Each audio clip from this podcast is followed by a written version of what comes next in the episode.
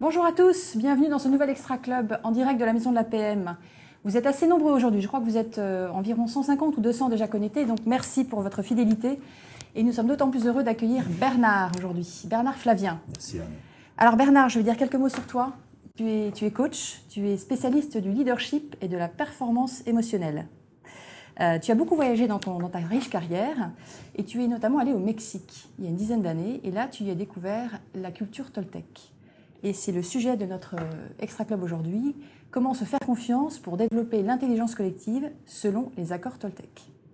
Alors avant de, commencer à interroger Bernard, je vous rappelle à tous ceux qui sont connectés que nous attendons vos questions, vos réactions. N'hésitez pas à utiliser l'application Assembly pour euh, vous manifester de façon à ce qu'on puisse être le plus interactif possible.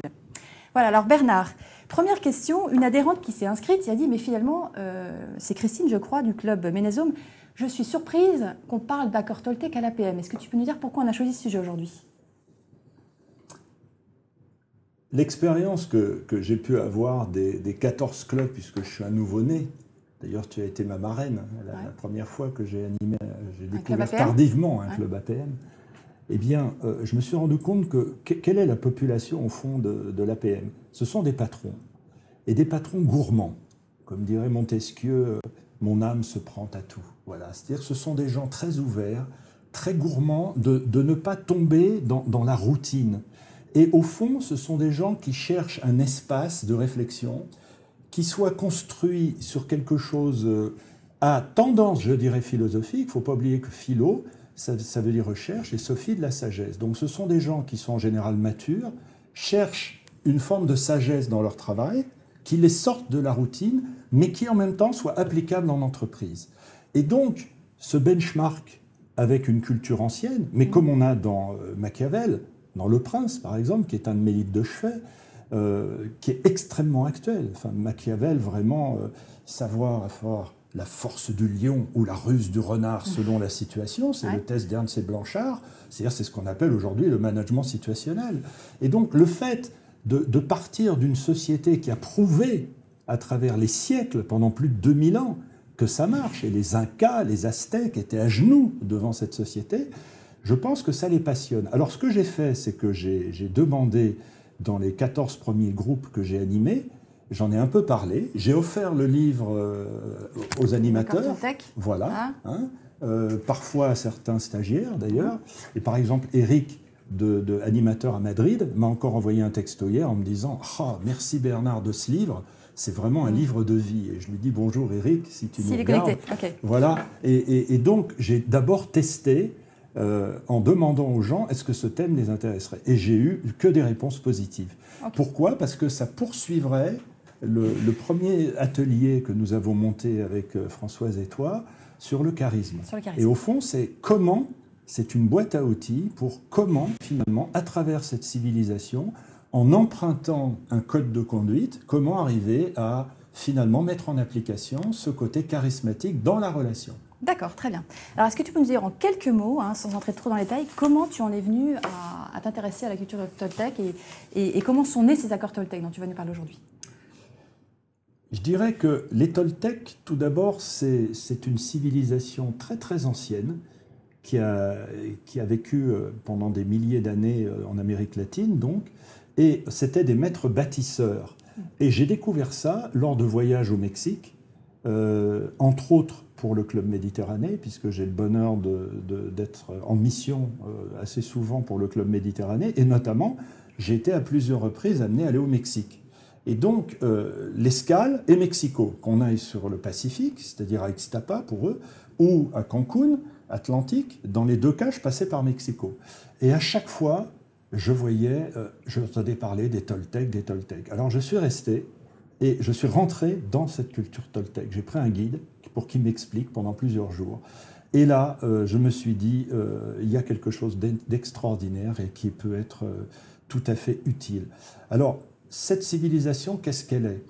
Elle est, euh, je me suis dit, il y, a, une ouverture parce qu'autant de sagesse, euh, il est évident que c'est très actuel. Euh, c'est un peu comme une bonne chanson. Je veux dire, les Beatles n'ont jamais vendu autant de disques qu'aujourd'hui. Les chansons ont été écrites il y a 60 ans. Platon est toujours d'actualité. Donc, ce que je veux dire, c'est qu'après, la mise en musique, le périmètre d'application est propre à chaque patron ou à chaque entreprise. Mais les fondamentaux du rapport humain ont été détectés il y a bien longtemps par des hommes qui, étant moins dans la matière que nous, avaient plus le temps de, de réfléchir à la relation humaine. Alors qu'autrement dit, ils étaient plus dans l'organique, alors qu'aujourd'hui, on est plus dans le mécanique. Donc, ça peut très bien s'adapter comme un code de la route on ne dit pas euh, quel trajet il faut suivre, mais ça donne un code de la route et que j'ai trouvé intéressant. Et cette société Toltec, j'ai découvert qu'elle euh, était euh, un exemple. C'était de très grands bâtisseurs, donc c'est des gens qui ont fait. C'était pas des Dream Society. On les appelait les maîtres bâtisseurs. Et eux-mêmes, les, les, Incas, notamment entre 900 et 1200, après Jésus-Christ, les appelaient Smart Society. C'est-à-dire qu'ils avaient euh, une forme de sagesse que n'avaient pas les Mayas, qui eux étaient plutôt sur la côte euh, atlantique et qui étaient sujets à l'envahissement par les Espagnols, ce qui va mm. se produire d'ailleurs. Mm. Et donc il n'y avait pas ce côté guerrier. Et donc euh, c'était un modèle de paix et d'harmonie. Donc voilà, je me suis dit, il y a une façon de, nous inspirer, on va dire, tout simplement de nous inspirer, ce qui ne veut pas dire copier, mm-hmm. mais nous inspirer des Toltecs. Ok, c'est ce qu'on va, c'est ce qu'on propose aujourd'hui, c'est de, voir comment ça peut inspirer les dirigeants de l'APM. Alors, première question, pourquoi est-ce qu'on parle d'accord et non pas de loi ou de règles Toltec? Pourquoi est-ce qu'on choisit le terme accord? Alors, c'est une très bonne question que je me suis évidemment posée euh, au tout début. Je dirais que la loi, comme la règle, ça renvoie au mental. Oui. Ça renvoie, c'est en dehors de moi. Ce qui est mental, c'est en dehors de moi, c'est extrinsèque. Là, ce que voulaient dire les Toltecs, c'est que c'est un accord qui est plus passé entre toi et moi de façon synalagmatique, je dirais euh, implicite, et donc je me l'approprie. Donc ça devient un accord. Nous nous sommes mis d'accord sur. Ça ne vient pas de l'extérieur comme une loi, ça vient de l'intérieur. Et donc il y a un côté intrinsèque que je trouve très très très très approprié. Je dirais que c'est un peu comme le temps et l'heure. L'heure, c'est à l'extérieur de moi. Tout à l'heure, je vais prendre un avion, par exemple, il est à 17h40. Ça ne m'appartient pas. Ça, c'est à l'extérieur de moi, c'est une loi. Par contre, le temps, c'est qu'est-ce que moi je vais faire d'ici 17h. Eh bien, c'est ça un accord. La gestion du temps n'est pas la gestion de l'heure. C'est le rapport que moi je vais passer en accord avec qu'est-ce que j'ai envie de faire d'ici 17h. Alors, est-ce que tu nous expliquais justement en, vidéo, c'est maintenant que tu voudrais nous expliquer euh, en vidéo, en fait, euh, les accords ou pas Ou ce sera plus tard? Les accords, ce sera après. Par contre, on peut regarder effectivement, euh, selon la culture toltec, un film qui a été supervisé, un petit film de 3 minutes, si nos amis peuvent patienter. Alors évidemment, nous allons le faire de façon spontanée, pas du tout improvisée, mais spontanée. c'est le vrai film qui a été supervisé par le, le, chaman Ruitz, qui a écrit les quatre accords pour expliquer ce qu'est un accord. Alors, en deux mots, l'accord, alors je vais reprendre ces termes, c'est tout ce que j'ai accepté comme vérité et règle depuis ma prime enfance. Autrement dit, nous passons depuis notre prime enfance sans arrêt des accords avec ce que les Toltecs vont appeler des croyances.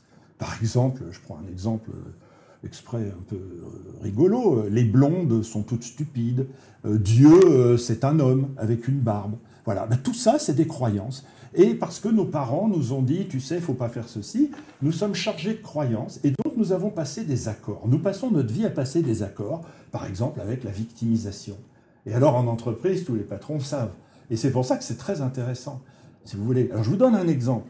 Je me suis euh, cassé la jambe il y a un an et demi. Bien. Alors j'ai une opération euh, assez importante parce que je suis tombé euh, bêtement dans mon escalier et on me donne une béquille. Et on me dit, voilà, pendant un an et demi, il faudra avec une béquille le temps que... Eh bien, je me suis dit un peu tel Magritte, je vais passer un accord avec cette béquille. Donc, ceci n'est pas une pipe, c'est-à-dire ceci n'est pas une béquille, c'est devenu un bâton de parole. Et je me suis rendu compte que c'est très Toltec. C'est-à-dire que maintenant, quand je prends cet objet, le nouvel accord que j'ai passé, c'est ce n'est pas une béquille, ça ce serait la loi, mais moi, j'en fais un accord. Et j'ai dit, toi, tu seras mon bâton de parole. Et alors du coup, elle intrigue tout le monde. Et c'est ça que je trouve d'intéressant, c'est devenu une force. Voilà, donc comme dirait Philippe Gabillet, qui est également euh, intervenant euh, APM, finalement, les Toltecs disent, oups, Oh là, heureusement dans ce studio, les Toltecs disent, euh, en fait, être optimiste, c'est recycler sa malchance. Voilà. Ça, c'est un accord magnifique. Et je me suis dit, cette béquille va devenir une force. Et alors, du coup, bah, je passe le premier à l'enregistrement des avions, euh, même des femmes me proposent de porter euh, ma valise. Et alors, au lieu de le vivre en victime, je l'ai recyclé en force. Et on me prend un peu pour un sage. Très bien. Voilà. Alors, on, on parle souvent de, de quatre accords. Euh, toi, tu, tu as mentionné cinq accords, euh, Bernard. Donc, je te laisse peut-être euh, lancer ton petit fil. Oui. Ou Est-ce que tu... Je peux passer quelques, pour que notre ami à la régie, voilà les maîtres bâtisseurs, pour que les gens voient ce que sont les Toltecs. Vous voyez, euh, c'est une culture qui semble ressembler aux autres, mais encore une fois, ils ont également inventé un système calendaire qui, moi, m'a passionné. Ils ont des masques où le, le visage, vous voyez, les sourcils, c'est-à-dire ce qui est dans la visuelle. Regardez l'importance des yeux. Il faut savoir que l'œil, on, on- on écoute avec l'œil. Tu vois ce que je veux dire. Au revoir. On ne se dit pas au, au réentendre. Donc Ouais. ça veut dire que les Toltecs avaient compris que la vision était très importante. Et les Toltecs ont considéré que nous est une personne à part entière. C'est-à-dire que ce n'est ni toi, ni moi, c'est le nous. Et donc c'est là où pour l'entreprise c'est intéressant. C'est-à-dire c'est une culture qui a réfléchi à la, la synergie au fond. Qu'est-ce que c'est que la synergie? Ce n'est ni toi ni moi, Mm. c'est la façon de vivre l'énergie, euh, l'énergie partagée. Voilà. Et qu'est-ce que c'est qu'un accord? Je reprends là en vidéo pour que nos amis puissent le voir. Et là, c'est le vrai texte chamanique. Chaque fois que vous entendez une opinion et que vous la croyez, vous passez un accord et il devient une partie intégrante de votre système de croyance. Eh bien, les Toltecs disent, ce système-là, il n'est pas immuable, on peut arrêter à un moment donné d'être victime et on peut penser que nous est une personne à part entière. Et comme le dit le proverbe africain, par exemple, tout seul on va plus vite, mais ensemble on va plus loin. Donc en fait, ce, ce concept Toltec est très actuel au niveau de la dynamique de l'entreprise. Voilà, alors je propose un- petit, une petite vidéo que je vais essayer de vous traduire pour vous mettre dans l'ambiance Toltec. Alors, euh, Voilà, donc on vous demande trois minutes euh, environ d'attention sur cette petite vidéo et on reprend tout de suite après. Tout ce que nous contemplons et regardons ici et maintenant, ce n'est rien qu'un rêve. En ce moment même, nous rêvons. Nous rêvons avec notre cerveau éveillé. Bien avant notre naissance, nos ancêtres ont créé un monde que nous appelons le rêve de la société ou le rêve de la planète. The dream of the planet includes Le rêve de la planète comprend toutes les règles de la société, ses croyances, ses lois, ses différentes religions, ses gouvernements, ses écoles, ses écoles, ses événements sociaux, ses vacances. Ce rêve extérieur comporte tant et tant de règles que dès qu'un nouveau-né arrive, ces règles capturent son attention et s'installent dans son esprit. En tant qu'enfants, nous n'avons pas la possibilité de construire nos propres croyances. Et nous sommes en accord avec toutes les informations de rêve de la planète des autres humains, mais pas de nous-mêmes. J'appelle ce processus la domestication de l'humain. Nous faisons confiance à ce que nous croyons et nos croyances sont à l'origine de nombreuses souffrances intérieures. Pour le rêve de la planète, il est normal pour l'homme de souffrir, de vivre dans la peur et de créer sans cesse des drames émotionnels. Nos rêves personnels peuvent aussi devenir un cauchemar, une souffrance et une peur permanente. Mais nous n'avons pas besoin de vivre un cauchemar. Il est possible d'être heureux et de vivre un rêve agréable. Il y a des milliers d'accords que nous avons passés avec nous-mêmes, avec les autres, avec Dieu, avec la société, avec nos parents, nos amis, nos enfants. Mais les accords les plus importants sont ceux que nous avons passés avec nous-mêmes. Dans ces accords, nous nous disons au fond qui nous sommes, ce que nous ressentons, ce que nous croyons, et finalement comment nous comporter. Un simple accord n'est pas un problème, mais nous avons tant et tant d'accords que nous avons passés qui nous font souffrir et qui nous pourrissent la vie. Si vous voulez vivre une vie de joie et de satisfaction, vous devez trouver le courage de casser ces accords basés sur la peur et de clamer votre pouvoir personnel. Si vous êtes finalement prêt à changer vos accords, il y en a quatre qui sont particulièrement forts et qui vous aideront à rompre ces accords basés sur la peur et qui vous volent votre énergie. Vous avez besoin d'une très grande volonté et d'une grande énergie pour adopter ces quatre accords.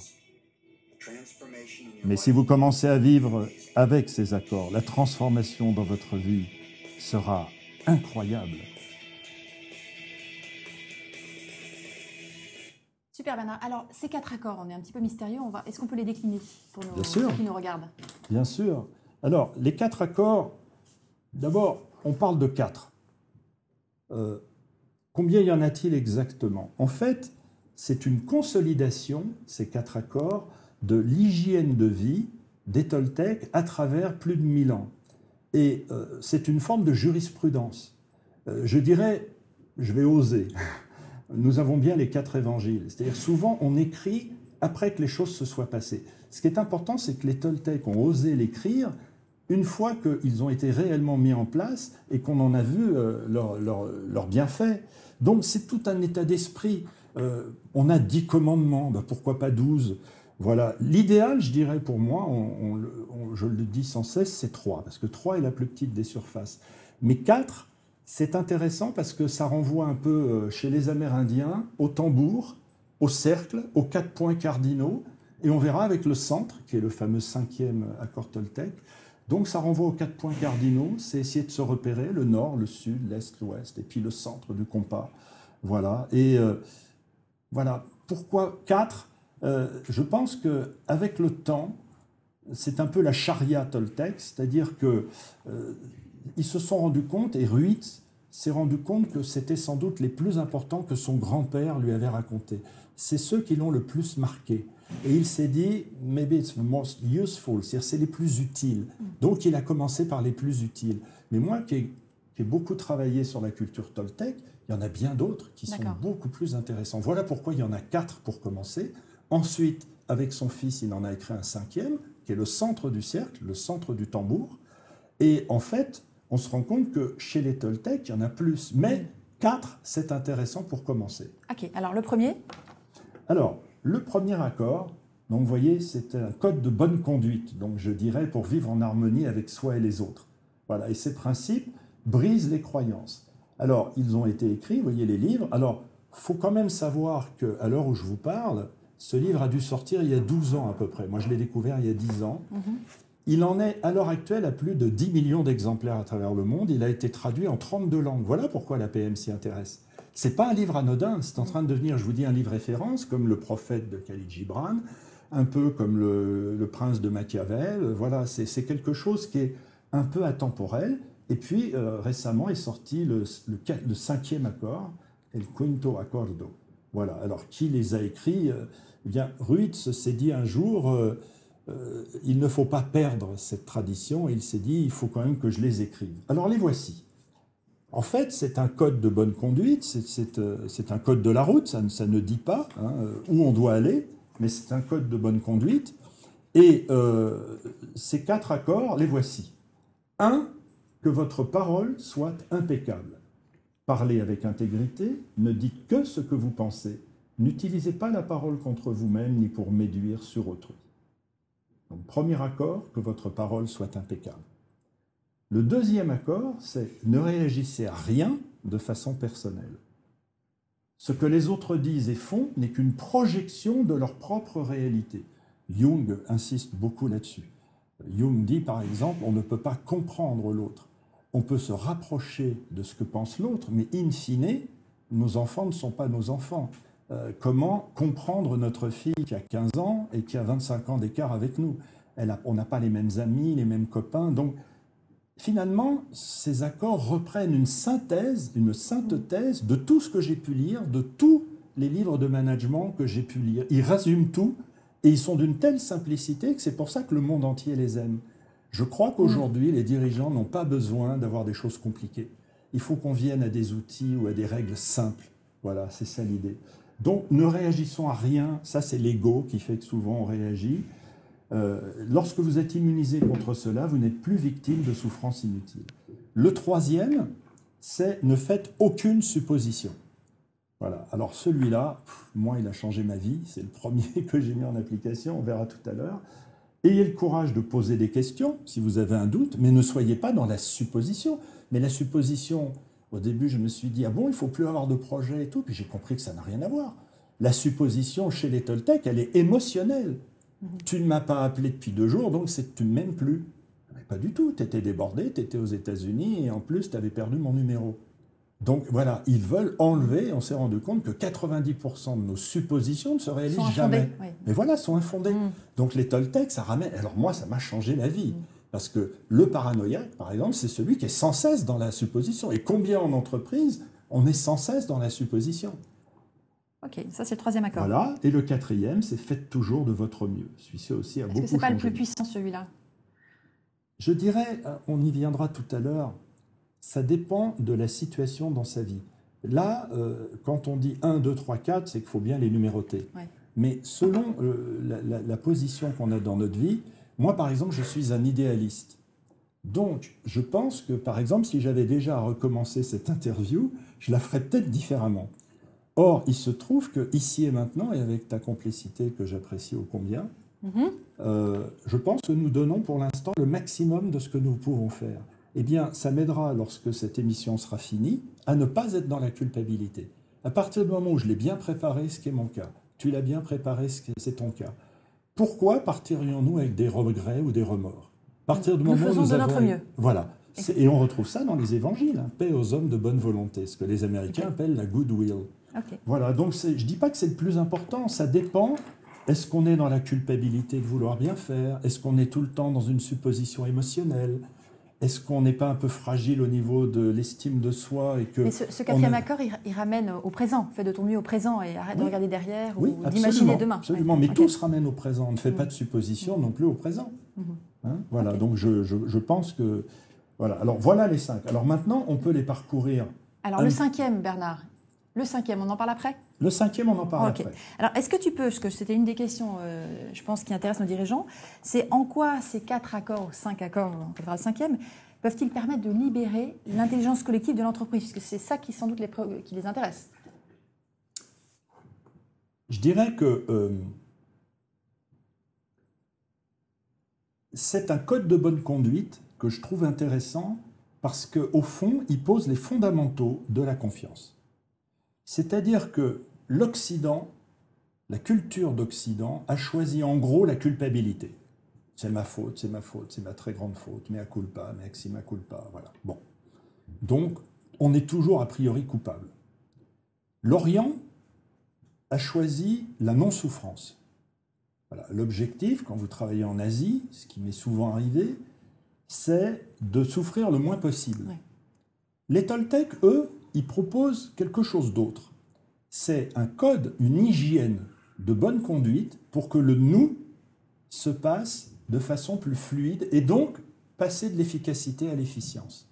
C'est-à-dire que si nous appliquons ça, si par rapport à ce que je pense, tu n'es pas dans la supposition, si tu ne te dis pas, oh là là, la vidéo, tout le monde va décrocher, si tu ne te dis pas ça, à ce moment-là, la confiance va s'établir et nous passerons de l'efficacité à l'efficience. Donc, en fait, la finalité des accords Toltec, c'est de faire qu'aujourd'hui, arrêtons de parler chiffres, arrêtons de parler efficacité, parlons plutôt de fluidité dans la relation et que le, contrat de confiance soit passé entre nous. Voilà, c'est un peu ça l'idée. Euh, c'est une hygiène. Euh, je dirais que il faut pas confondre Pasteur et Semmelweis. Pasteur a inventé euh, le vaccin. Ça, c'est les règles, c'est les lois, c'est ce qu'on a beaucoup en Occident. Bon, Semenweis, que j'ai découvert tardivement, a inventé quelque chose de beaucoup plus fondamental qui est l'hygiène. L'hygiène n'est pas le vaccin. Et Semenweis, cet Autrichien, a, remarqué que dans le couvent qui était en face de, chez lui, les bonnes sœurs avaient moins de mornay qu'il euh, y en avait dans les hôpitaux traditionnels. Il, il, a passé plusieurs jours avec elles et il a vu qu'elles se lavaient les mains entre chaque accouchement. Et on a découvert ce qu'était la bactérie. Et donc on a découvert l'hygiène. Eh bien voilà, les accords Toltec, c'est un accord d'hygiène, ce n'est pas un vaccin. c'est une hygiène. Donc c'est quelque chose d'invisible, c'est de faire qu'il y ait une meilleure hygiène dans les équipes et de passer d'un groupe à une équipe. Ça, c'est important, ça. Tu Voilà. peux, Voilà, c'est ça. C'est-à-dire que, que, au fond, ce contrat de confiance fasse qu'il y ait moins de stress. Je te fais confiance, ta parole est impeccable. Euh, tu, si je te dis, euh, si tu me dis par exemple, Bernard, dépêchons-nous un peu parce que nous avons déjà passé 20 minutes, je ne me dis pas de façon paranoïaque, c'est parce qu'elle ne m'aime pas, etc. C'est tout simplement parce que nous avons un timing à avoir. Mhm. C'est le deuxième accord Toltec. D'accord, on, se les applique là. Voilà, on se les applique. Donc c'est une règle de clarté D'accord. les Toltecs. Pas de transparence, parce que je n'y crois pas et les patrons n'y croient pas. Ce n'est pas, il faut distinguer la clarté en management et la transparence. C'est-à-dire que ce qui est important, c'est que ce soit clair. C'est-à-dire que les règles du jeu soient claires. Je n'aurai pas de supposition avec toi, donc présomption d'innocence, donc la Ouais. bienveillance. Mhm. Chaque jour, je ferai de mon mieux. Tu me confies une mission, ne m'appelle pas toutes les deux minutes pour savoir où j'en suis. Je ferai de mon mieux. Voilà. Si tu me dis quelque chose, tu n'es pas dans le vrai, c'est-à-dire la spontanéité, mais tu es dans le juste. C'est-à-dire tu auras pris un peu de recul et tu me diras ce qui est juste. Ça, c'est une parole impeccable, où tu auras pris le temps de tourner deux fois ta langue dans ta bouche avant de me dire quelque chose. Mhm. Et du coup, quoi que tu me dis, je vais le recevoir différemment. D'accord, donc on est vraiment dans la relation Oui. et, la, et la confiance. Tout à fait. En termes de, de posture pour, euh, pour les dirigeants qui, qui nous regardent, euh, tu, tu as mentionné, euh, quand on a préparé ce, cet extra club, l'assertivité positive. Alors, est-ce que tu peux nous expliquer ce que tu entends par là pour un dirigeant En quoi ça se, dif- ça se distingue de l'assertivité tout court? Alors, tout d'abord, il faut comprendre ce qu'est l'assertivité. Je dois avouer que j'ai mis plus de dix ans à comprendre réellement ce qu'est l'assertivité. Mm. Toute traduction est une trahison. En fait, c'est un terme qui vient de- des Anglais, anglo-saxons, assertiveness. Et en fait, on l'a très mal traduit, nous. Euh, certains disent que l'assertivité, c'est l'affirmation de soi. Pas du tout, c'est pas ça. Le- le- le- c'est beaucoup plus subtil. La vraie assertivité, c'est l'art de convoquer un partage qui est tout à fait différent d'un échange. Un échange, c'est toi contre moi. Le partage, c'est le nous, qui rapproche in fine au lieu d'éloigner. Les gens assertifs, ils vont dire Anne, il faut que je te parle. Ouais. Mais c'est point at, c'est pas remark, c'est pas négatif. Ouais, ouais. C'est j'ai remarqué que, et que du coup, in fine, notre relation devienne plus meilleure. forte. Mm. Voilà. Alors, justement, tu parles du nous parce qu'il y a effectivement ça, un adhérent euh, qui nous regarde dit la problématique pour atteindre le nous dont tu parles, c'est qu'il faut la volonté de chacune des parties. Et donc, comment est-ce que C'est on- très vrai. C'est-à-dire que moi qui ai la chance euh, d'avoir la confiance encore de nombreuses entreprises et de patrons, on se rend compte que par exemple des CODIR ou des, des co- COMEX n'écoutent pas ce que la base dit. Et qu'en réunion, je leur dis, mais écoutez le bruit de la feuille. Ouais. Écoutez ce qui est dit.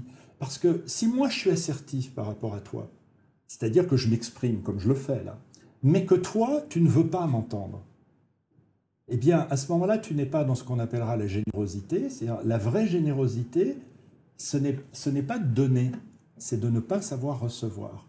Donc, l'assertivité recevoir. est synalagmatique. C'est-à-dire qu'il faut que les deux soient d'accord et qu'une réunion soit une vraie réunion. Ouais. Il faut que le N plus 1 entende ce que dit l'autre, parce que ça sert à rien d'être dans l'affirmation de soi si en face, l'autre a les oreilles fermées.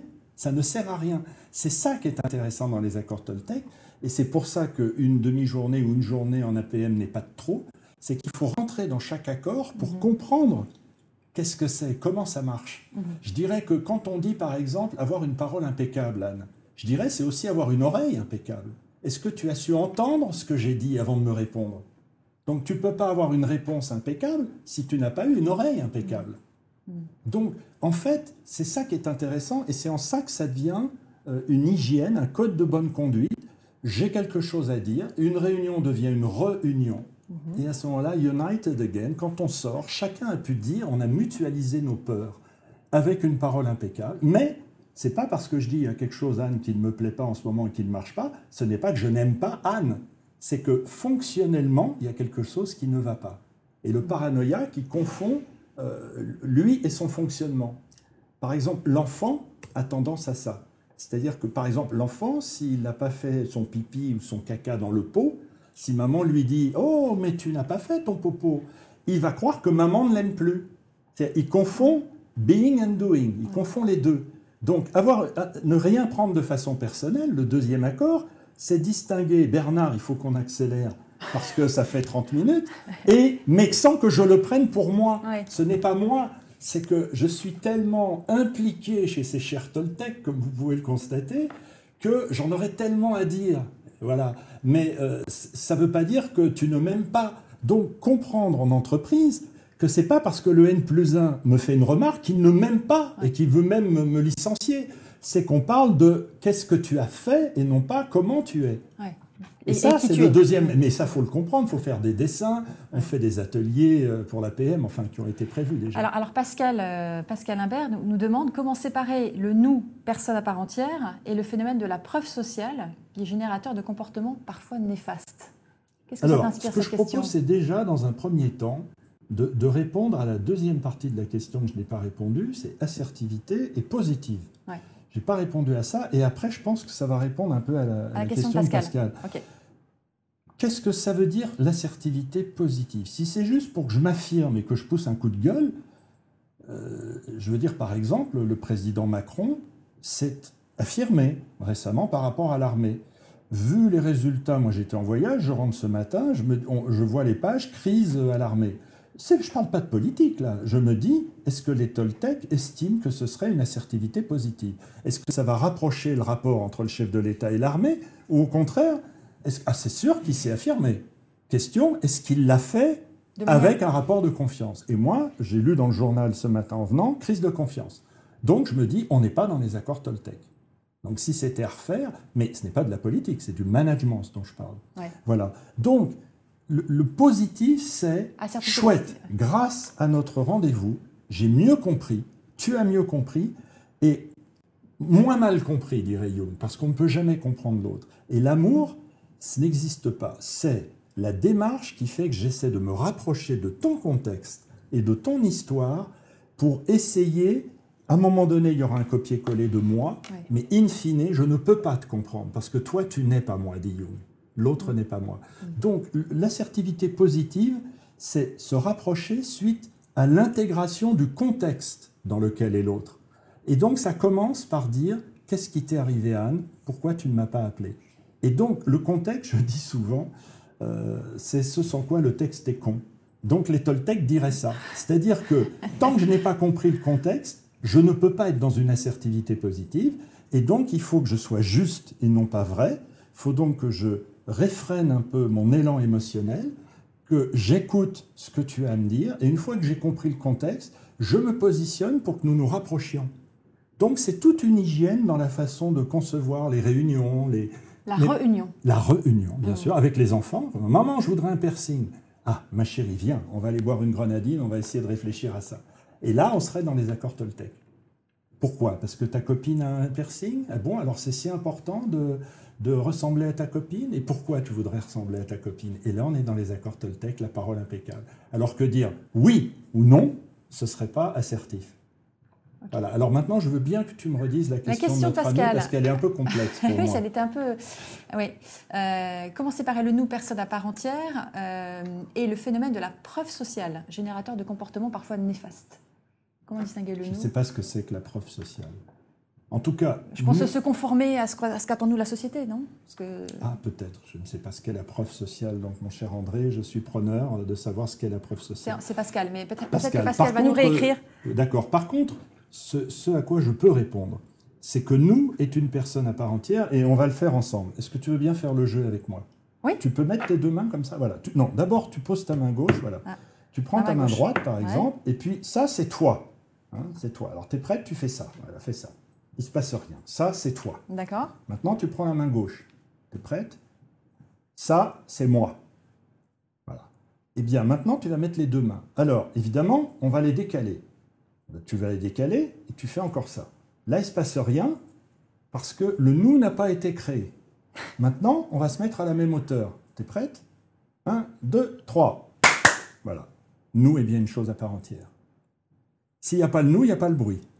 Donc voilà. Et alors les Toltecs ont appelé ça le nagual. C'est-à-dire que chacune des mains est le tonal, c'est-à-dire l'étoile.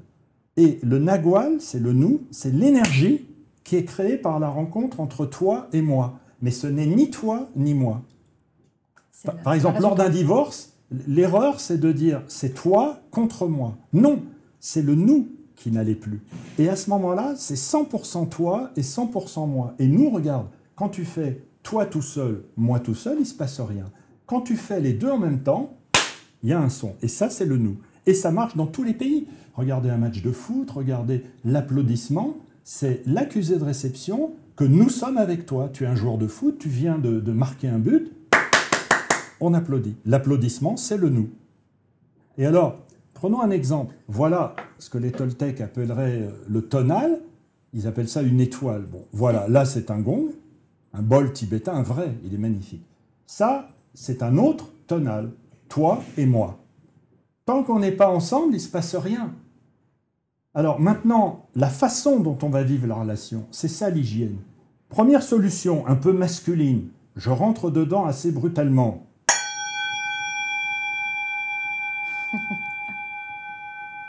Vous avez compris que c'est une création. Donc ce son est bien quelque chose à part entière. Ce n'est ni le bol tout seul qui n'aura jamais ce son, ni le, le, le, le maillet. Maintenant, si je le prends différemment, voilà. Là, plutôt énergie féminine. Eh bien, le management, vous avez la réponse là. Le management, c'est l'énergie, c'est la façon dont on va faire circuler l'énergie entre deux collaborateurs. Est-ce que je la fais circuler comme ça ou est-ce que je passe en force Voilà. Et les Toltecs disent ce son est quelque chose à part entière qu'on va appeler le nous. Ah, c'est bien expliqué. Merci. Alors à ce moment-là, je m'applaudis pour montrer que la validation. Bravo, bravo Bernard. ok, euh, alors ben, on attend euh, toujours vos, vos questions. Alors peut-être je vais en prendre une autre. Quelle attitude adopter quand l'autre n'est pas à l'écoute, Bernard? Alors, ça, ça c'est une excellente question. C'est tout le problème de la différence entre l'information, la communication et la communion. Platon déjà parlait des trois, Eros, Philae et Agapé. Je dirais que les Toltecs, ce qu'ils cherchent, c'est qu'il y ait une communion entre les gens. Aujourd'hui, on est énormément dans la communication, mais les gens sont très seuls. Donc, Comment tu fais la différence entre communion et communication? C'est-à-dire que la, la- la communication, c'est je t'envoie une info, Ouais. mais je ne suis pas sûr qu'il y ait un accusé de réception. D'accord, que je l'ai que je Voilà. reçu. Tandis que si tu n'as pas de supposition, si tu comprends le contexte, ou avant de me répondre, tu essaies de comprendre dans quel contexte je te l'ai envoyé, etc., nous allons communier, c'est-à-dire mettre en commun. Mais ça n'a rien de religieux. Et ça, Mettre en commun. Voilà, c'est mettre en commun. Et alors Platon, qui avait déjà senti ça il y a très longtemps, parlait de cela au niveau de l'amour. C'est-à-dire qu'il disait être amoureux, c'est très facile. Ça, c'est de l'info. C'est c'est Eros. Moi vouloir toi. Ouais. Ça, c'est Eros. Ça, c'est très facile, ça. C'est très facile d'être amoureux. Après, il dit, mais ce n'est pas aimer. Après, il y a le deuxième cerveau qui va s'enclencher, c'est le comment. C'est j'aime ta façon de me poser des questions, j'ai toujours aimé ta façon intellectuelle d'être. Là, on n'est plus dans Eros, on est dans Philae. Ça Mhm. prend un an, une deuxième année. Donc déjà, au bout de la deuxième année, je suis et dans Eros et dans Philae. C'est-à-dire, il y a l'information, toi femme, moi homme, moi avoir envie de toi. Deux, ensuite, I like the way you walk. I like the way you talk. Oh, Susie Q. Voilà, j'aime ta façon de marcher, tout ça. Et là, il dit, ah, là, il y a un stade supérieur qui s'est mis. C'est la communication. Mais Platon dit, il y a le troisième stade qui est la communion. Et la communion, c'est j'aime l'état d'esprit d'APM, j'aime ton- ta façon de voir la vie, j'aime ton dharma, c'est-à-dire la mission, j'aime, et c'est vrai, j'aime cette maison, je me sens bien. Et ça, c'est agapé. Et Platon dit, lorsqu'il y a les trois, là, je peux dire que je t'aime. Donc, la communion, c'est la résultante de Eros, Philae et agapé. Mais il faut les trois. D'accord. C'est pas ou ou, donc Platon n'est pas platonique. Pas seulement en tout cas. Alors, Absolument. tu, tu viens de mentionner le mot amour. Il y avait une question d'une adhérente euh, qui disait comment est-ce qu'on peut parler d'amour dans l'entreprise? Et par où est-ce qu'on pourrait commencer? Je crois que c'est euh, Santiago de Charnego qui nous a posé cette question. Alors, il faut comprendre que le, le mot amour est souvent un mot qui n'est pas très bien compris. Euh, en fait, souvent, le, le terme qu'on prend, euh, le terme commun, middle of the road, c'est l'amour au sens affectif. En fait, je crois que ce dont il faut parler dans les Toltecs, c'est l'idée de globalité. C'est-à-dire que sans toi, sans Françoise, sans Émilie et sans Aurélie, sans Clément, sans, eh bien, je ne serais pas là. Et donc, aimer l'APM, c'est une globalité.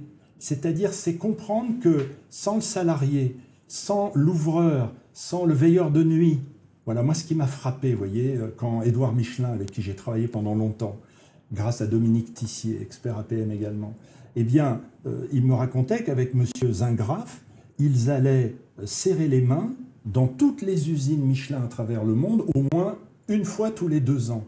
Ça, c'est de l'amour dans le sens, on garde, c'est Gary Chapman, les cinq langages de l'amour, c'est-à-dire il y avait un keep in touch. Ils allaient serrer la main au niveau organique, mais ils n'allaient pas embrasser les gens. C'est pas ça, c'est qu'il y avait une considération. Donc l'amour, au fond, c'est le respect de l'autre, c'est euh, la qualité de la relation, que je n'ai pas de jugement a priori, pas de supposition, et que j'essaie de comprendre la difficulté de ton métier. Donc je viens sur place en Asie pour voir l'usine Michelin, je serre les mains. Et eh bien le résultat, c'est que lorsqu'Édouard Michelin malheureusement s'est noyé, eh bien, le, le stade de Clermont-Ferrand, il y avait 52 000 personnes. Voilà, je ne pense pas que dans de grosses entreprises de, du même type, euh, avec les dirigeants actuels, il y aurait 52 000 personnes au Parc des Princes à l'enterrement de DG de grosses boîtes automobiles d'aujourd'hui, par exemple. Mm. Parce que je ne suis pas sûr qu'il y a de l'amour. D'accord. Alors, est-ce que les, les, accords Toltec euh, consistent à se nourrir mutuellement dans sa relation? Bien sûr. Bien C'est sûr. comme ça qu'on peut les voir aussi. Oui, c'est-à-dire que ce qui est important, il y a une règle dans la vie qui est une des règles de l'énergie c'est que plus on donne, plus on reçoit. Et euh, Khalid Gibran, dans Le Prophète, dit Tout ce qui n'est pas donné est perdu. Eh bien, les Toltecs disent la même chose. C'est-à-dire, mais ce n'est pas euh, dans l'instant, c'est dans le dharma, ce que disent les hindous. C'est-à-dire, c'est sur la longueur. C'est-à-dire, c'est pas parce que je t'ai donné une cacahuète que tu vas, j'attends que tu me donnes une cacahuète et demie. C'est qu'après, tu vas m'appeler le jour où auras, euh, j'aurai besoin de, que tu me prêtes ton éléphant. Et là, à ce moment-là, c'est-à-dire que plus on donne, plus on reçoit. Moi, je me rends très bien compte avec l'APM. Et je crois que ce qu'apprécient les, les, les, les, patrons qui sont là, c'est la générosité. C'est-à-dire que si l'expert est à fond avec eux, pas à leur place, avec eux, et ils le sentent, et à ce moment-là, il y a un retour qui se fait immédiat. Et euh, je crois qu'il faut dire à nos auditeurs que être fatigué, ce n'est pas d'avoir beaucoup donné, c'est ne pas avoir reçu. On est fatigué quand on n'a pas reçu. Et je crois que beaucoup de patrons devraient se souvenir de cela. L'accusé de réception, merci, bravo. Aller serrer une main, c'est fondamental. Et la personne, elle n'est pas fatiguée d'être restée le soir, de ne pas avoir été voir son enfant danser. Non, c'est que le lendemain, on fait comme si c'était normal et on ne la remercie pas. Donc être fatigué, ce n'est pas beaucoup donner, c'est de ne pas recevoir. Et ce côté euh, permanent, énergétique, fait que toutes les boîtes qui pratiquent ça, euh, tous les patrons le savent. Plus on donne, plus on reçoit. Mmh. Voilà, donc il ne faut pas avoir peur de donner, parce qu'à un moment donné, on est toujours plus riche. On le voit avec les enfants. Mmh. Alors, il y a une période difficile. C'est souvent ce que disent les bénévoles. Hein. Ils disent souvent qu'ils ouais. reçoivent plus qu'ils ne donnent, finalement. Ouais. Mais moi, je suis très fatigué en sortant d'une animation APM, parce que c'est vrai que c'est de la conduite de réunion, au fond, pour un expert, hein, et puis que les questions sont, sont pertinentes et qu'ils sont très euh, à l'écoute. Ouais. Hein, ils attendent. Mais qu'est-ce qu'on reçoit? Qu'est-ce qu'on reçoit? Moi, je suis nourri, euh, ouais. fatigué physiquement, mais je pars en paix. Mmh. Tu nourris, et ça nourrit la relation ah que tu as avec ah la paix. Oui, oui, Alors, donc, quelqu'un remarque, les Toltecs ne, ne connaissent pas les, les enfin, croit comprendre que les Toltecs ne connaissent pas les comportements empathiques. Est-ce que c'est bien ça qu'il faut comprendre? Euh, c'est vrai. Comment traitent-ils l'émotionnel, les Toltecs C'est vrai. Alors, c'est une très bonne question. La personne est très avertie. euh, il faut savoir que l'empathie, ouais.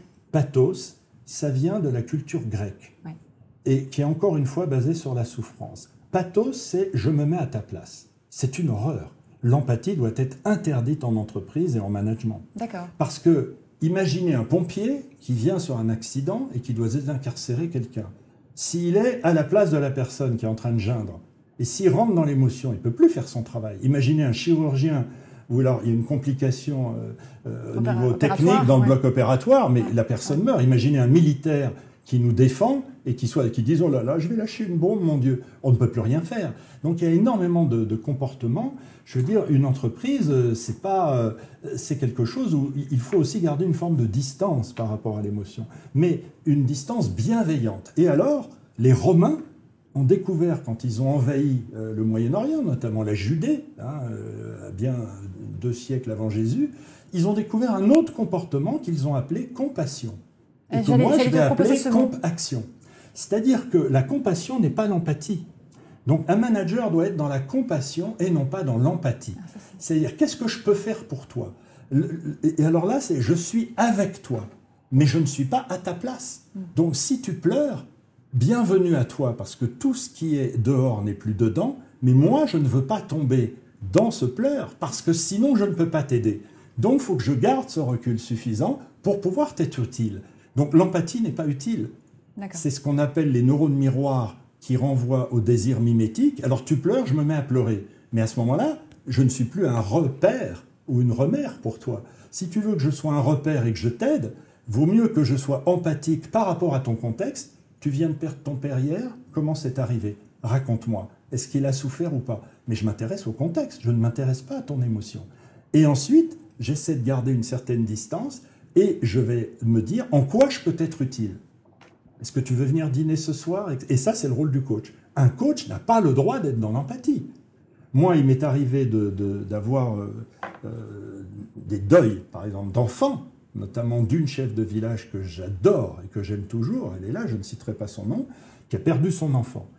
Eh bien, je l'aime tellement qu'à chaque fois qu'elle me parlait de cette mort, je me disais, vas-y, ma pauvre conne, vas-y, dis-moi tout ça, moi, ça ne me touchera pas. C'est que moi-même, je me protégeais, parce que sinon, je ne suis plus coach. Je disais, allez, vas-y, pleure, ça va te faire du bien. Mais moi, j'en ai rien à foutre que tu pleures. C'est ce que je me disais dans ma tête de coach. Parce que si je tombe dans l'émotion, je me mets au même niveau qu'elle.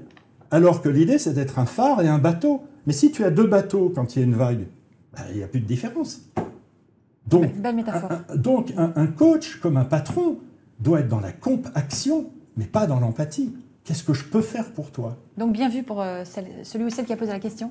Euh, est-ce qu'on peut avoir un peu plus d'informations sur chacun des cinq accords? Et notamment, on n'a pas encore mentionné le cinquième accord, Bernard. Et comme c'est vrai, que le temps avance, est-ce que tu peux me dire en, une minute ou deux minutes qu'est-ce que c'est que le cinquième accord Toltec? Alors, le cinquième accord Toltec, en fait, il parle du doute.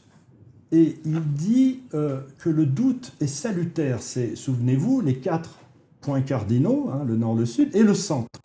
Et il dit, au fond, il est bon, avant de, répondre, avant d'être dans le vrai, c'est-à-dire l'immédiateté, de se poser la question, est-ce que ce que j'ai à dire est juste? Par exemple, vous recevez un mail, un mail qui vous met émotionnellement dans tous vos états. Eh bien, le cinquième accord dit, réponds au mail sur l'instant, mets-le au parking slot, c'est-à-dire au brouillon, tu fais quelque chose pendant 20 minutes, une demi-heure, tu relis ce mail et tu te dis heureusement que je ne l'ai pas envoyé. C'est-à-dire que tu as eu un doute sur ta réponse. Et à ce moment-là, tu vas passer de l'empathie à la compassion, tu as du recul par rapport à ce mail et tu te dis heureusement que je ne l'ai pas envoyé. Donc, en fait, ce cinquième accord permet d'avoir ce juste recul qui permet de passer du vrai, c'est-à-dire de l'instant, exemple Trump, et dans le vrai. Mais il n'est pas forcément dans le juste. S'il appliquait le cinquième accord Toltec, il réfléchirait à un moment donné en se disant qu'est-ce que je dois dire par rapport à ça? Mais c'est pas de la politique, c'est que du management. À la PM, pas de politique. Mais là, je parle en termes de management. Et donc, le cinquième accord Toltec nous dit non à l'immédiateté, mais reposons la question, tournons notre esprit deux fois dans notre cerveau, et à ce moment-là, disons la chose. Alors, petite chose pour nos auditeurs qui est très importante, c'est que, au fond, euh, ce que conseille le, cinquième accord Toltec, c'est d'être sceptique. Alors, le scepticisme, j'ai beaucoup travaillé cette question, c'est un mouvement philosophique grec qui, qui, est né quatre siècles à peu près avant Jésus-Christ, sous Pyrrhon de mémoire. Et l'idée, c'est quand à l'agora, quelqu'un proposait quelque chose, eh bien, les philosophes sceptiques disaient, on va d'abord vérifier pour voir si ça marche. Et alors, une fois que ça a marché, ils disent, eh bien là, nous sommes d'accord pour voter définitivement la loi. Eh bien, moi, je trouve que c'est intéressant. Donc, au fond, le cinquième accord Toltec, c'est soyons à un moment donné sceptiques, mais ne jamais rester dans la permanence du doute. Donc le doute, oui, mais pas toujours. Et moi, je dirais que le doute, oui, mais l'hésitation, non. Je dirais l'hésitation. Si à un moment donné, je te dis, je t'invite au restaurant ce soir, tu veux aller à la pizza ou au restaurant japonais, ma chère Anne? Et tu me dis, bah écoute, je sais pas, toi tu aimerais peut-être la pizza? Je te dis, non, non, c'est pour te faire plaisir à toi. Ah ben, je sais pas trop, etc. Bon, on prend la voiture, on roule, mais à un moment donné, il faut que tu tranches. Alors, euh, tu as un doute. Alors, euh, c'est normal d'avoir un doute. hein. Seulement, à un moment donné, il faut que le doute s'arrête. Alors, tu me dis, bah, je te dis, alors, ma chérie, maintenant, faut te décider, hein, parce que le carrefour arrive. Alors, on va au japonais, on va à la pizzeria. Alors, à ce moment-là, finalement, tu me dis, bon, je crois que ça te ferait plaisir. euh, allez, on va à la pizzeria. Je fais une supposition. Voilà. Hop, on va à la pizzeria. Très bien, on s'assoit. Tu commences à dire, oh là là, il fait chaud quand même ici. hein. Après, tu prends la carte et puis tu dis, finalement, on aurait dû aller au restaurant japonais. Et bien ça, c'est interdit chez les Ça, Toltecs. c'est l'hésitation. Voilà. Mm. Le Toltec dit le doute oui, mais l'hésitation non. À part... Hésitation, c'est-à-dire à partir du moment où on a agi, laissons une chance à notre décision. Alors, ça ne veut pas dire qu'il ne faut pas la corriger à un moment donné. De Gaulle disait d'ailleurs, la première fois, les Américains se trompent toujours. La deuxième fois, ils corrigent. Donc, ce qui veut bien dire que, mais au moins, au moment où nous faisons le geste, où nous avons pris la décision, une fois que le doute a été enlevé, laissons une chance, arrêtons d'hésiter. L'hésitation, c'est la partie active. Eh bien, les dirigeants disent arrêtons de sans arrêt hésiter, parce que sinon, on, on- on rend orphelin l'énergie de cette décision. Donc voilà ce que disent les Toltecs. Alors, il y, a- il y a un adhérent qui dit euh, le cinquième accord, on- finalement, on pourrait aussi dire est-ce que j'ai à dire Est-ce que ce que j'ai à dire est juste? Bravo. Bravo, bravo. bravo Alexa. Je valide avec un oui. Très bien. Alors, euh, il y avait une autre question qui avait été posée euh, par euh, une adhérente qui, qui s'était inscrite, Pascal, je ne sais pas si elle nous regarde. Quand on parle d'accord Toltec, est-ce que ce seraient les mêmes clés pour la relation client? Tu as réfléchi à cette question, Bernard? Ah, la relation client. Alors oui, la, la relation client, c'est intéressant. Alors, j'avais noté quelque chose là-dessus à propos de la relation client. La relation client, elle est intéressante dans la mesure où... Est-ce que ça s'applique à la relation oui, oui, bien sûr, bien sûr que ça s'applique. C'est-à-dire qu'à partir du moment où notre parole est impeccable, par exemple qu'on ne ment pas sur le vrai prix de la voiture, qu'on n'essaye pas d'être push, mais qu'on crée les conditions. C'est-à-dire la vente actuelle, on s'en est rendu compte avec Michael Aguilar, n'est plus push. À l'heure actuelle, les gens ne veulent plus qu'on leur impose quelque chose. Au fond, un va bon vendeur, c'est quelqu'un qui crée une relation de confiance dans les quatre accords Toltec. Il doit lever la supposition. Si à un moment donné, le client a un doute, il doit l'enlever. Il doit avoir une parole impeccable et que la personne ne découvre pas a posteriori sur la facture quelque chose. Voilà. Il doit faire de son mieux, non pas en fonction de ce que lui il a à vendre, mais quel est le besoin du client. Donc là, on revient à ce côté synalagmatique de la relation. C'est-à-dire, j'essaie de comprendre le besoin du client. Moi, je n'ai rien à lui vendre. Finalement, la vente moderne, c'est du conseil Toltec. C'est-à-dire, j'essaie d'avoir une parole impeccable, j'essaie de comprendre de quoi vous avez réellement besoin. Si vous me dites que le produit convient pas, je ne le prends pas de façon personnelle parce que c'est le produit, c'est pas moi le vendeur, c'est peut-être que la voiture ne vous convient pas, mais on en a peut-être une autre. Voilà. Et donc finalement, ça s'applique totalement. Voilà. Et je dirais que euh, à l'heure actuelle, nous le savons, les études le prouvent, euh, il- conquérir un nouveau client, ça coûte trois fois plus cher que, Que de le garder le client. ouais. Voilà. Donc je pense que les accords Toltec appliqués à la relation client sont un très bon code de conduite pour fidéliser le client. Et je rajouterais, créer avec le client, ça c'est moi qui le rajoute, créer une base de sécurité. C'est-à-dire que le- le- le- les gens aujourd'hui, par exemple, j'ai été frappé d'apprendre récemment que euh, la, partie de la Poste qui s'appelle Chronopost gagne de l'argent alors que la Poste elle-même en perd. Ça veut dire que les gens préfèrent payer plus cher, mais être sûr que le courrier sera demain à 14h12 sur le bureau d'Anne. Donc, au fond, aujourd'hui, c'est plus tellement vendre un problème d'argent. Les gens ont besoin d'une base de sécurité. Eh bien, c'est un contrat de confiance. Et donc, c'est voilà, ben, je te le fais dire. Moi, je ne vais pas le faire, mais voilà. Alors, une autre question qui nous arrive, on va bientôt terminer. Donc, si vous avez encore une dernières questions, n'hésitez pas, parce qu'on va, on va, on va terminer. Comment réagir avec justesse face à une personne qui est dans le non-dit systématique, euh, qui est dans la fuite, en fait? Une personne qui ne veut pas justement se mettre euh, en ouverture de la relation, dans, dans une relation de confiance. Comment est-ce qu'on peut faire en tant que manager? Alors, La première chose, c'est éviter l'humiliation. C'est-à-dire que ces gens-là, ça veut dire qu'au niveau des couleurs que nous faisons dans le premier stage sur le charisme, hein, ceux qui l'ont déjà fait ce stage le savent, c'est-à-dire que ce sont des gens qui ont du vert ou du bleu. C'est des gens implicites, pour lesquels expliciter est une souffrance. Voilà. Donc ça veut dire qu'ils répriment leurs émotions, Mhm. ils les gardent au fond d'eux. À ce moment-là, ils ne sont pas guerriers au sens toltec du terme. Le guerrier, à un moment donné, c'est celui qui est dans le juste, qui aura pris du temps, mais qui dira ce qui ne va pas. Alors à ce moment-là, la première recommandation, c'est d'abord le one-to-one. Deuxièmement, mais un, impératif, hein, ça ne se fait pas en one-to-few ni en réunion. Donc c'est d'abord le one-to-one. Deuxièmement, c'est sortir de la loi, c'est-à-dire ça ne doit pas les trois quarts du temps se passer dans l'entreprise. C'est peut-être d'inviter cette personne à déjeuner en dehors de l'entreprise, c'est-à-dire dans un cadre neutre qui permette de repositionner les choses dans l'organique, mais pas dans la loi. Parce que bizarrement, si c'est pour aller à la cantine ou dans l'entreprise ou dans le bureau, on reste dans la loi, dit Carl Jung. Et moi, je pense qu'il faut sortir de la loi euh, pour, à ce moment-là, établir un code plus ergonomique entre les deux et de confiance. Ensuite, c'est montrer que l'on a compris que quelque chose, qu'il y a une souffrance. Et là, je dirais, c'est les quatre vérités du Bouddha. C'est-à-dire, premièrement, c'est que le manager doit arrêter de nier, et la personne aussi en face, qu'il y a souffrance. Ça, c'est la première théorie. Et tous les dirigeants à qui j'ai montré ça le mettent dans leur compte-rendu in fine. Ils disent les quatre vérités du Bouddha m'ont beaucoup aidé dans le management. La quatre- les quatre vérités, c'est les suivantes, qui sont très toltec. Un, il y a souffrance. Et au lieu de le nier, je le reconnais.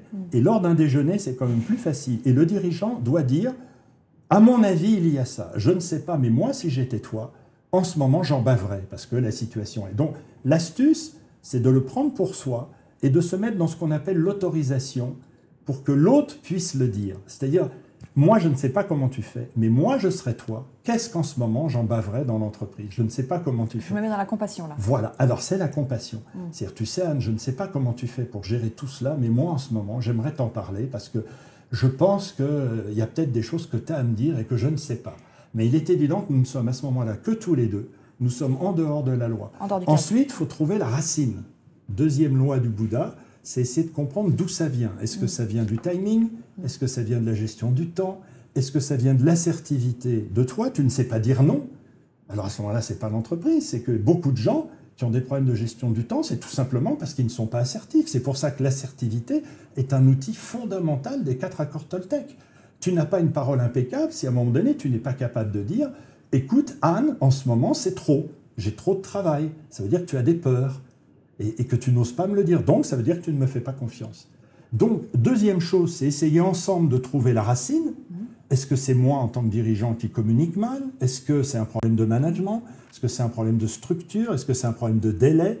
Est-ce que c'est un problème par rapport à ton montant de salaire? Est-ce que c'est ta vie privée? Parce que moi, je me suis souvent rendu compte en travaillant avec des dirigeants que la vie privée a évidemment des incidences sur la vie. C'est pour ça que ça ne peut pas être mis en réunion. En, en trois, c'est d'accepter qu'il peut y avoir transformation. C'est-à-dire tous les deux, on est d'accord que ça ne peut pas continuer comme ça et qu'en homme de bonne volonté ou en femme de On bonne va se volonté, réunir. Ouais, on va se réunir. Et enfin, on ne se quitte pas tant qu'on n'a pas mis un plan d'action en marche. Et ça, les Toltecs sont très clairs là-dessus. Les Toltecs disent just do it. C'est-à-dire que tant qu'on est en train de parler, on fait du verbiage. Et là, les Français sont pas très bons là-dessus. Je veux dire, les Américains sont beaucoup plus forts.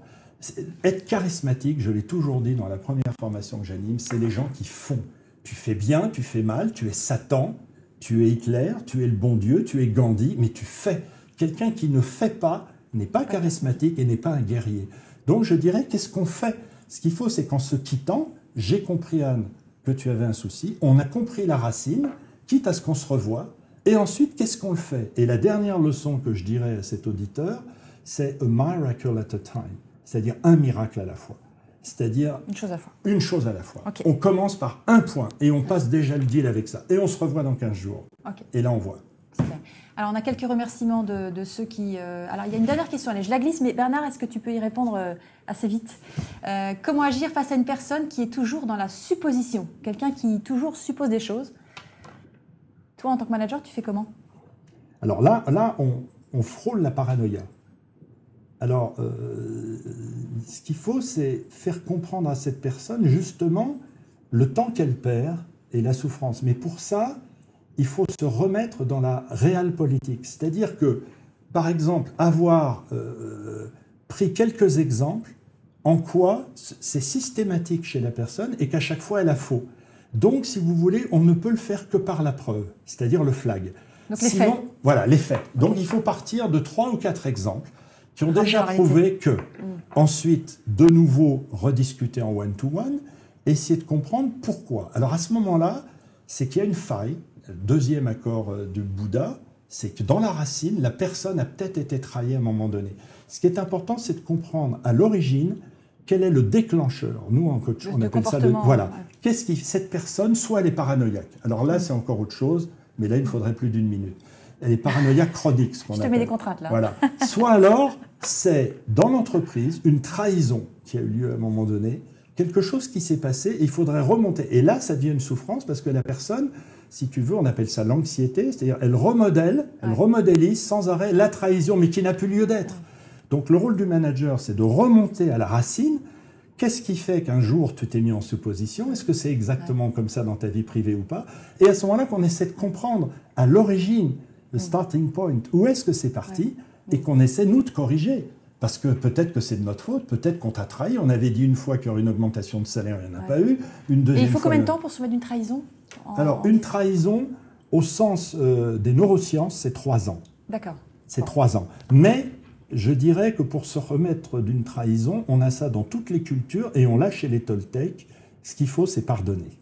Et euh, le pardon, on le retrouve dans toutes les cultures, on le retrouve dans le Coran, on le retrouve dans la culture juive, on le retrouve partout. Euh, le pardon, c'est la part du don. C'est-à-dire que on n'oublie jamais rien. Il faut bien que les gens ici le sachent. On n'oublie jamais rien. Notre cerveau est programmé pour ne jamais rien oublier.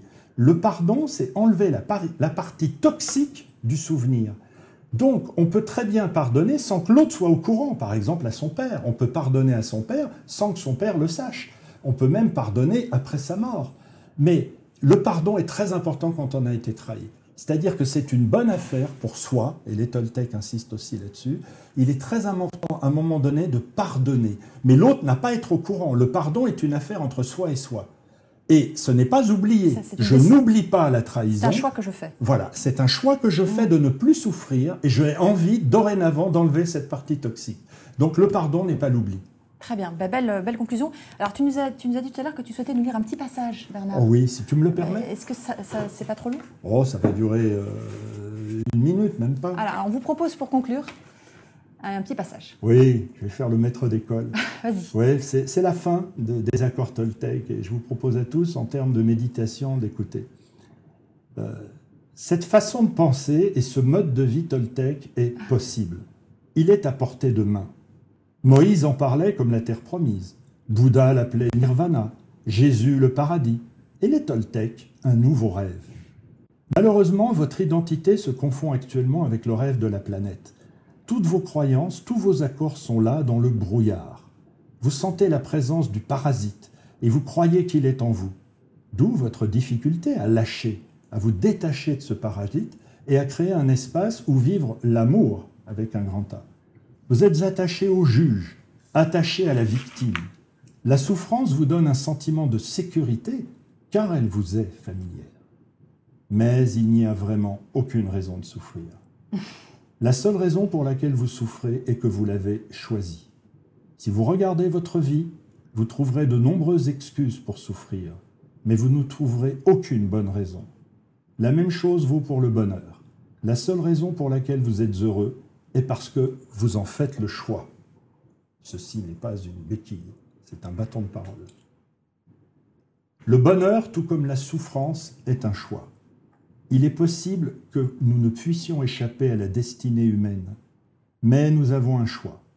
Souffrir de cette destinée ou en jouir. Souffrir ou aimer et être heureux.